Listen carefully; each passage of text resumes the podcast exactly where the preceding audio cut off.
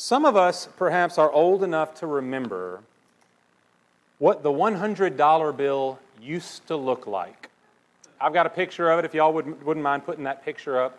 Here's what the $100, if you don't remember this, I don't want to hear about it, okay? But some of us remember this. Very, very handsome, very symmetrical, right?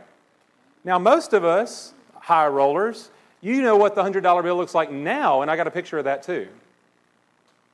How much different, and frankly, how silly the $100 bill looks today. It's got Ben Franklin's head really giant and off center. All the fonts are different and misshapen and missized. We've got this holographic print going up and down.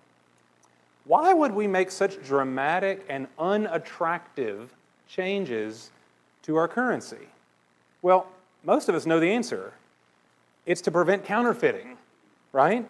The old bill was just too easy to copy and pass off as genuine. And so all these unique measures have been implemented over time so that we can distinguish what's real from what's counterfeit. Now, interesting fact the $1 bill hasn't changed in like 60 years because nobody's going to go to the trouble of counterfeiting ones. It's more trouble than it's worth. It probably costs more to do it than the one is worth in the first place. It's the bill with the highest value that comes with the highest risk. Now, as we walk through this great letter of 1 John, something, if you've been with us, you've seen it very clearly, both in John's words and in his tone. John places ultimate importance, ultimate value on his topics in this letter. There's no point in 1 John where we just kind of dabble in interesting religious trivia. No, these are the most central and foundational truths in the world that John is out lining for us here. He's showing us who God is and the saving grace of Jesus and the transforming work of the Holy Spirit and the nature of sin and the importance of obedience and truth. All of this is central to John's message. Now, here's something that's also true, not only in 1 John, but y'all, when you take this book in hand, when you open your Bible, we are dealing right here with the most precious and the most valuable thing there is. This is the very revelation of God and more specifically, of the redeeming work of God's Son, Jesus Christ, who came into this world to save sinners. There's nothing more valuable that we can hold in our hands. And so, John, as he speaks of these great, wonderful, monumental truths, he's also clear on something else, and that is the presence of counterfeits. We've seen throughout this letter, John has either implied it or, it, or said it just directly. There are counterfeit teachers who proclaim a counterfeit gospel. There's a false kind of spirituality that only mimics the true faith, but in the end, it actually stands in opposition to God. Other teachings don't just run parallel as an alternate route to the same goal.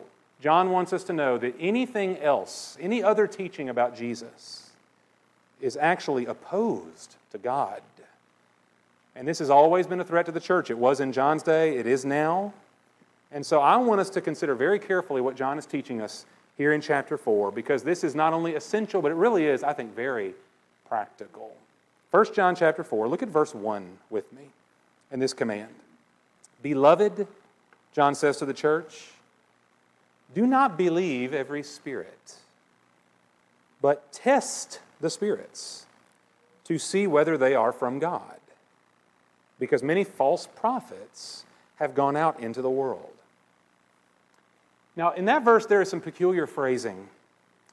John says, Do not believe every spirit, but test the spirits to see whether they are from God. Now, what does John mean by that?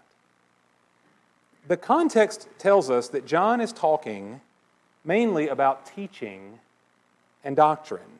So, if maybe it helps us to frame the command by translating it like this do not believe every teaching, but test every teaching to see if it comes from God, because many false prophets or false teachers have gone out into the world. They're everywhere. Now, it seems simple enough when we phrase it like that. But I want us to sit with this for a moment. Y'all, the Apostle John knows the words teaching and doctrine. Those words are also in this letter. He knows those words, but he doesn't use those words here. Instead, John uses the word spirit. And that's very intentional. Down at the end of verse 6, John says, There is the spirit of truth and the spirit of error. Meaning, truth and error are not simple facts, they're not just words on a page. Truth and error both belong to much deeper spiritual realities at work in the world, things we might not be able to see, and yet they are nonetheless real and powerful. What John is telling us right here is this the truth belongs to and accords with the Spirit of God. And error or deception belongs to and accords with the devil. And so in 1 Peter, the Apostle Peter gives us a very stark warning. He says, Be on the alert, church, because your adversary, your enemy, the devil, prowls about as a roaring lion, seeking someone he may devour. He is real and powerful and active in the world.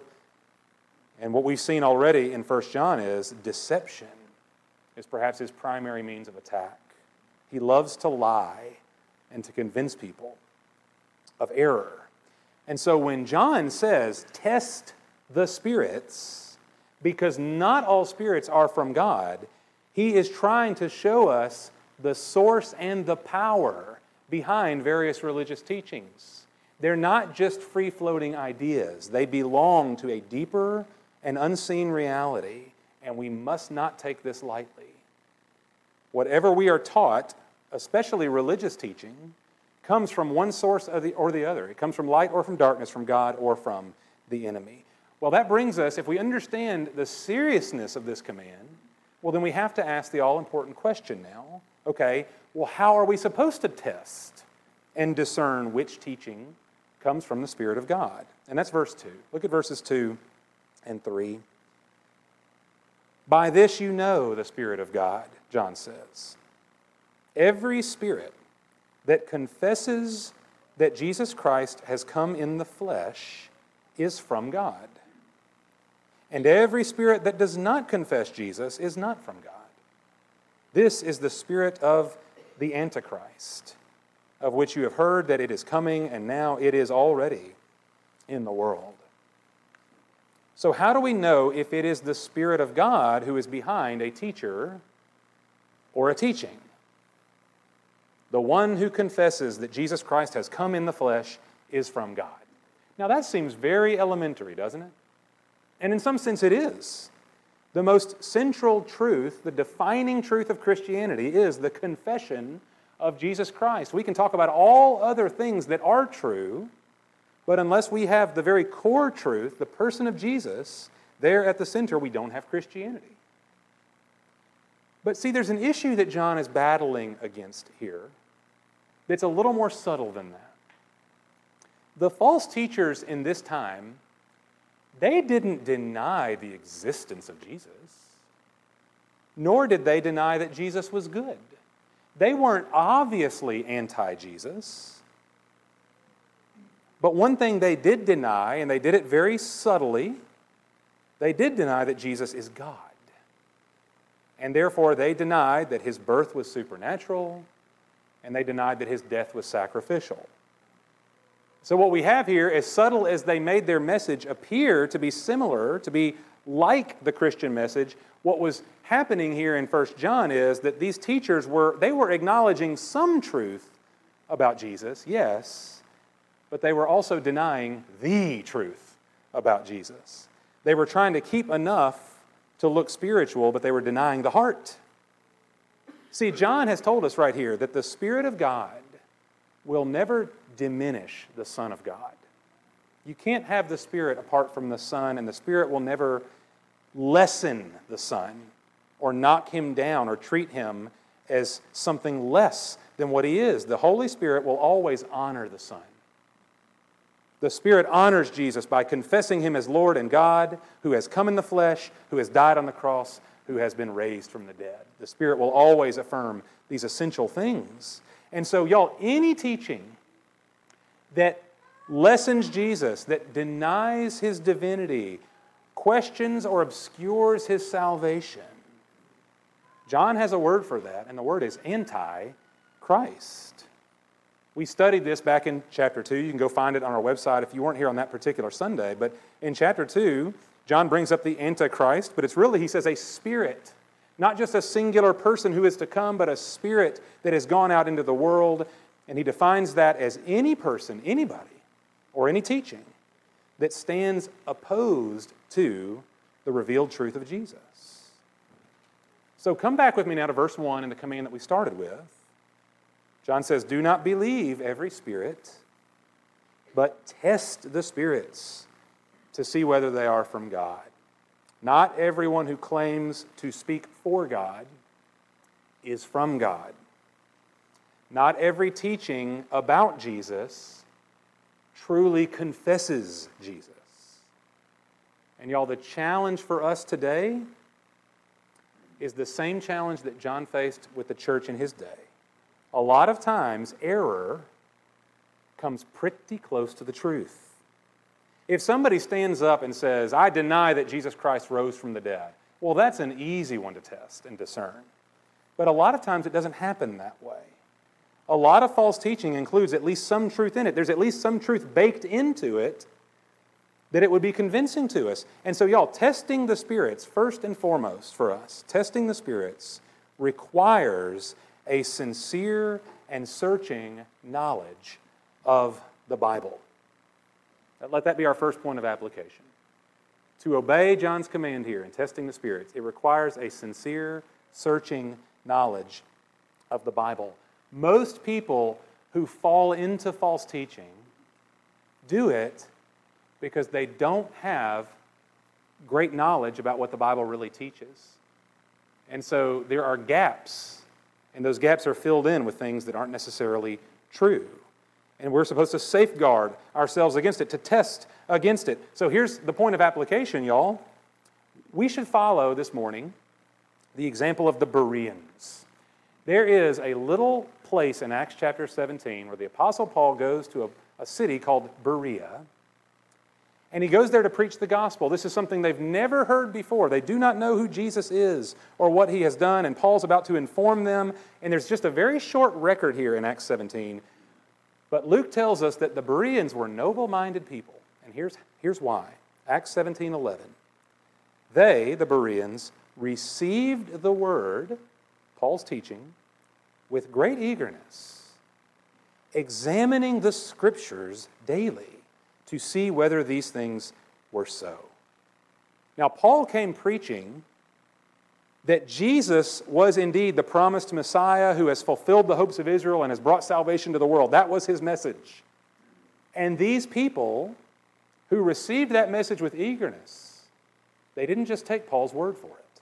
They went back and they dug deep into the Bible, what, what for us would, have, would be the Old Testament, to verify his teaching. They went back and checked the facts. And the very next verse tells us, therefore, many of them believed. And that is an awesome testimony. Y'all, the same thing should be spoken of us, the church. That we are Berean, that we are eager to hear the gospel, but we are tethered to God's word and truth. We'll always check to see if these things are so, y'all. That's the guy behind the microphone needs that to be true of our church. It's not true just because I say it. It's only true if God has communicated it through his revealed word. And so, y'all, we, I, I just say this we are very blessed to be in the place and time in which we live, that we are literate. And that's a blessing we take for granted. Y'all, even us Mississippi State graduates can read pretty good. We're literate and we've got Bibles coming out of our ears. We've got so many Bibles. You can have your own Bible today. If you don't own one, we'll give you one. We have no excuse not to be noble minded in the way that we study God's Word and are faithful students of the Bible. That's, that's application point number one. We have the truth, and therefore we should stand upon it. But John wants us to know this there's actually something that we have in addition to the Bible that in many ways is, is um, more powerful. We have an indispensable helper in this pursuit. Believers in Christ have not only God's revealed word, but we have God's very spirit. And this is such a great verse in verse 4. You ought to memorize this one. Oh, it's so good. Verse 4 You are from God, little children. You are from God. Be assured of that. And you have overcome them, the false teachers, because greater is he who is in you than he who is in the world. John has repeatedly affirmed the church's identity in this letter. You are God's children. You truly belong to Him. We walk in the light. And here's one more piece of evidence that shows that identity to be true. He says, You have overcome the false teachers. You've given them no audience for their counterfeit message. And so they moved on. They left us, John says earlier in this letter. They moved on in hopes of finding people more gullible because you did not receive their message. And why not? It's not only that you believed the truth, it's because greater is He who is in you than He who is in the world.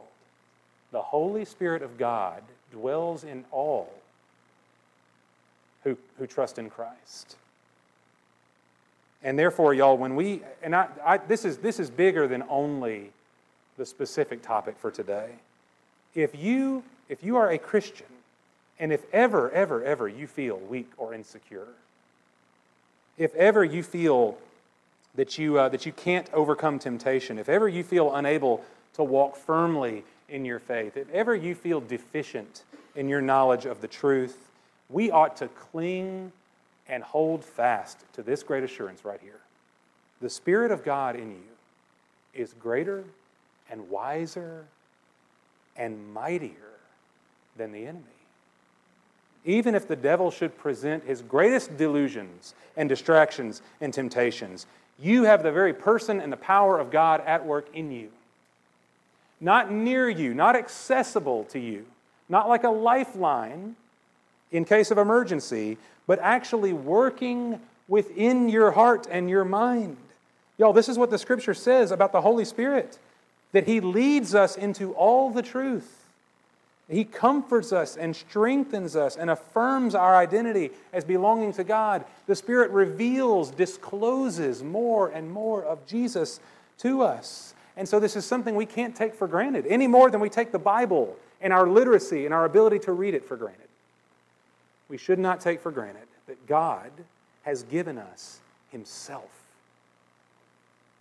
And that we have the ability, by God's grace, to overcome all of the devil's schemes. Y'all, there's, there's something that, that's, there's an overlap here. It's okay to recognize. Every religion has a book. Every religion has a, a, a path, a law, something that they read and stand on, and, and Christianity is no exception. We have a body of knowledge right here, a standard of truth, the Bible. But God has not given us only this. God, in His grace, has given us His Spirit. And so in Philippians, the, the Apostle Paul says that God is at work in you to will and to work according to his good pleasure. God will take the revealed truth that is in the Bible and will make it more and more tangible and practical and real to your life because his Spirit is present in you. And so if you have God's Word and God's Spirit, John is saying to us, we have all confidence to stand firm in the Lord anchored in the truth, never being tossed to and fro by every wind and wave of doctrine. No, we stand strong. We have all the resources we need. Now, here at the end of this section, John gets even more practical. We've seen the seriousness of the spiritual reality at stake. We've seen the call to testing and how we know the difference. Now, John tells us, in, in some kind of real boots on the ground kind of way, how do we discern what's true and false? What do we look for? Well, here are a few tests here, verses 5 and 6. They, the false teachers, are from the world. Therefore, they speak as from the world, and the world listens to them. We are from God. He who knows God listens to us. He who is not from God does not listen to us. By this we know the spirit of truth and the spirit of error. Now, John is speaking more in principle here, but there's a great contrast that he presents to us. The false teachers, he says, are from the world. they do not know God. No matter how spiritual they appear to be, no matter how convincing their message might sound, John says they actually stand in opposition to God. They're not running an alternate route side by side. Pick one or the other, we all end up in the same place. No, John says no matter how spiritual their message may sound, they speak worldly things, and that's why the world listens to them. However, we are from God. Now, when John uses that word we, I think he's referring to himself and the apostles here, the designated spokespersons of Jesus, the ones sent out to proclaim the message and to record the New Testament. In that case, it makes sense. I wouldn't say, from, from where I stand here, I'm from God, and if you're from God, you'll listen to me. That would be the height of arrogance, and frankly, that would be a tip off that maybe you need to find a new church a red flag. That's what a false teacher would say. Well, what makes it different for John? John was a living, breathing apostle of Jesus Christ. And so when he speaks of himself and the apostles, he makes it clear those who belong to God listen to us. They receive our message. Of course they do. Because they are those designated and sent out by Christ himself, raised from the dead, sending them now to go and make disciples. And those who are not of God, of course, don't listen to us. So, y'all, there's this wonderful little cycle at work here. It's a good thing. That on one hand, we look at this, okay, it's our belief in the truth that brings us to saving faith in, in Jesus. We come to God by believing the truth. And because we now belong to God, we are established in the truth. And so those two things work in concert together. We come to God because of the truth, and because we belong to God, we remain in the truth. Isn't that great? But there's also a false cycle, a destructive cycle at work. Those who are of the world, John says, speak from the world, and the world listens to them. So, for the sake of time, and I hope practicality, I want us to consider one kind of broad category here that might serve as a filter for us. What does John mean when he says, uh, they speak from the world and the world listens to them? That maybe sounds a little obscure.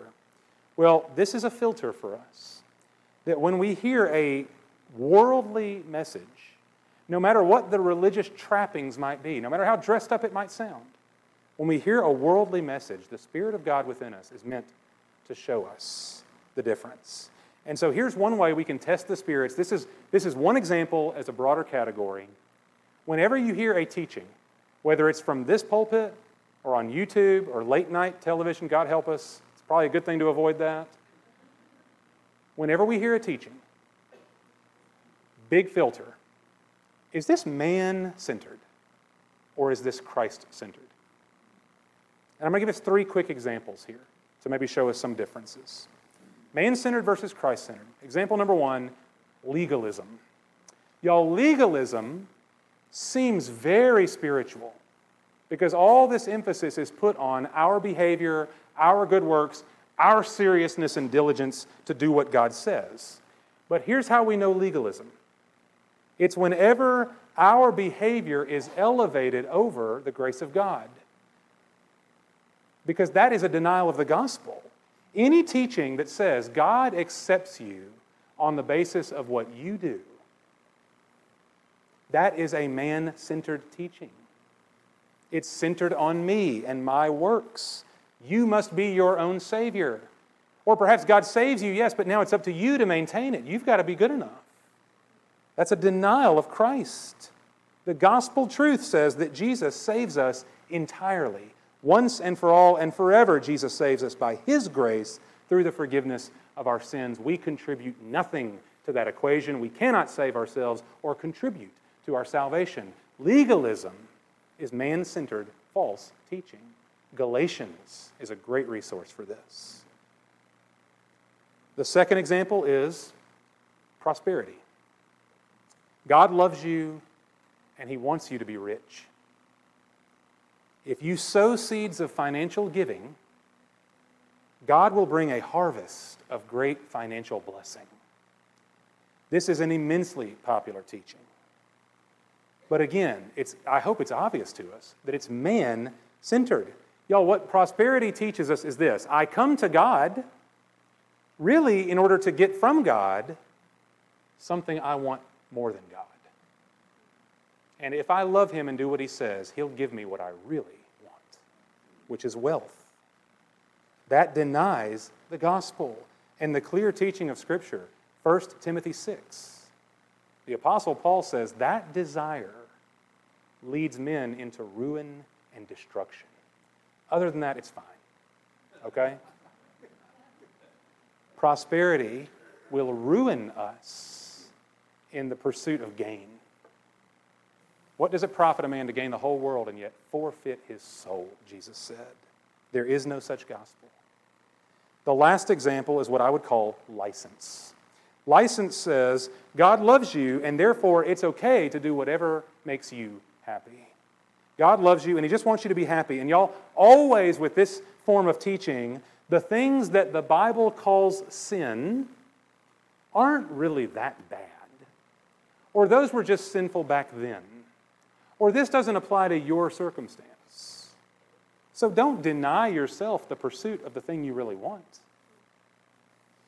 Y'all, in that case, again, man centered, my desires trump God's word. God's word must submit to what I really want to do rather than it being the other way around. And there is no such version of Christianity. Now, I mentioned those three uh, false teachings legalism, prosperity, license not only because they're so popular and prevalent, they're not hard to find, but y'all, can I just be honest that I have fallen into these traps at different times in my own life? Maybe you have too. I've fallen for some of this stuff, at least a little bit, because they're so appealing to our flesh and our desires and our human heart. They're so appealing to our, our sense of worldliness that somehow still holds sway in our lives if we allow it to. Y'all, here's the truth John, when he calls us out of false teaching, he doesn't say, oh, you guys are too smart to fall for that stuff. No, we're not. Y'all, it, it, it pains me to say this because of my ego, but I'm not smarter than the devil. None of us are. He's smarter than us. He has more power than we do. The point of this scripture is what? Greater is he who is in you than he who is in the world. That's our only chance that God by His Spirit would breathe out His Word, and that God by His Spirit would inform and strengthen us and show us what is true. It really is the Spirit of God who leads us into the truth and keeps us established there so that no counterfeits can gain a foothold. That's the only hope we have. And it's a certain hope. We're not left to ourselves, we have everything we need. So, y'all, as we close here on this, there's a practical side here. I hope it's very clear and right in front of us that John says for us to be on the alert, to be sober minded, to test the spirits. Any teaching or teacher who claims to be spiritual, but in fact is not from God and does not accord with the truth, you hold fast to Jesus and his truth through his word and the inner working power of the Holy Spirit. But, y'all, I want to close also with an appeal to the heart. There's certainly a, a, a mindset that's required here, but there's also a heart for us. Quick story now. Y'all, not long after I left Mississippi State, they built a big, nice new bookstore, a Barnes and Noble, right near the football stadium. Still nice. Um, but man, it was super duper nice when they first built that thing. And you would go up the escalator, the only escalator in Oktibbeha County, mind you. You'd go up the escalator, and there, there's a big wall right in front of the top of the escalator with a mural of pictures, some of them sports related, some of them pictures of campus and student life, all Mississippi State stuff. Really cool. Well, y'all, when they first made that building and put up that mural, there was a picture of graduation, and there I was, like life size, big picture of my profile from the side with my graduation cap on. I thought it was amazing. I'm with my dad, and we go up there, and there I am. And my dad was so proud of me. Very, very cool. Jennifer wasn't there. I called her. I said, Baby, I'm on the wall in, in the bookstore. Well, a couple weeks later, we made it to Starkville, Jennifer and I did. And, uh, and I took her up the escalator to show her the picture. And y'all, the fir- you know the first thing that she said? It was so sweet. She said, Kyle, that isn't you. and I said, No, no, look, it's, the yeah, it's right there, real big. She said, I know my husband. I look at your face every day. That's not you, that's somebody else. And y'all, she was right. It wasn't me. Some dude looked about 75% like me, I guess, but it wasn't me. And eh, the, here's, here's a wonderful point of application, really. My wife knows me, and she loves me, and she treasures me. Uh, she really does. I don't get it, but she does. Um, you can't put a 75% facsimile of Kyle in front of her and she just goes on her merry way. There are no substitutes. She knows her husband, and she's my wife, and I know and love and treasure her too. You can't put somebody like Jennifer in front of me and it's a and it's, you know, fair, fair substitute. Let's just go along with it. No, when we know and love and treasure someone, then they are, that person is the apple of our eye. When it comes to Jesus Christ, if you know him, if you trust him as the Savior of your soul, if he is your hope, if he is your joy, if you cherish and treasure Jesus, then your heart will desire no counterfeits. It's not just a matter of having all the right information, as important as that is. We treasure our Savior and no one can take his place. I don't want less than Jesus. I don't want more than Jesus. We should be, of all people, perfectly content and overwhelmed with joy to have the real thing, Jesus Christ, our Savior. And so let that be our mind, our heart, as we pray this morning. Father, I do ask for us, for your church, that you would give us a very sober and sincere frame of mind, that we would test the spirits. Because not every spirit is from God. Father, I pray that, uh, that we would believe and take to heart that we do have a real enemy prowling about seeking to devour, seeking to deceive. And that the devil would be, I think, perfectly happy with us getting the gospel 75% correct, but taking some things away or adding some things on and missing Jesus. And so, Father God, please help us to take this with great seriousness that there is a revealed truth, and you've allowed us to hold it in our hands. And there is a wonderful, powerful, gracious Spirit within us by faith who will lead us into all that is true, that will show us the real Jesus and, and allow us, Lord, to really know you, to know you, to cherish and treasure you, to accept no substitute. Lord, let us be. We are not, um, this is not a, um, a point of personal pride that we know the truth. I pray, Lord, that we would very humbly, gratefully say thank you. That we have the truth and that we have received Christ. There's no pride for us. We're not smarter, we're not better. Please help us to see it that we humbly, with open hands, receive what you give, Lord grace and truth, salvation and hope. Father, the, the, the, inner working of your Spirit, so that we stand on Jesus alone. And Lord, we find him always and forever to be so much more than sufficient for, for life and for godliness. Thank you. Father, let us be great students of your word, and let us be um, recipients who are very uh, keen and receptive to the working of your Spirit in us. We ask it all in Christ's awesome name. Amen.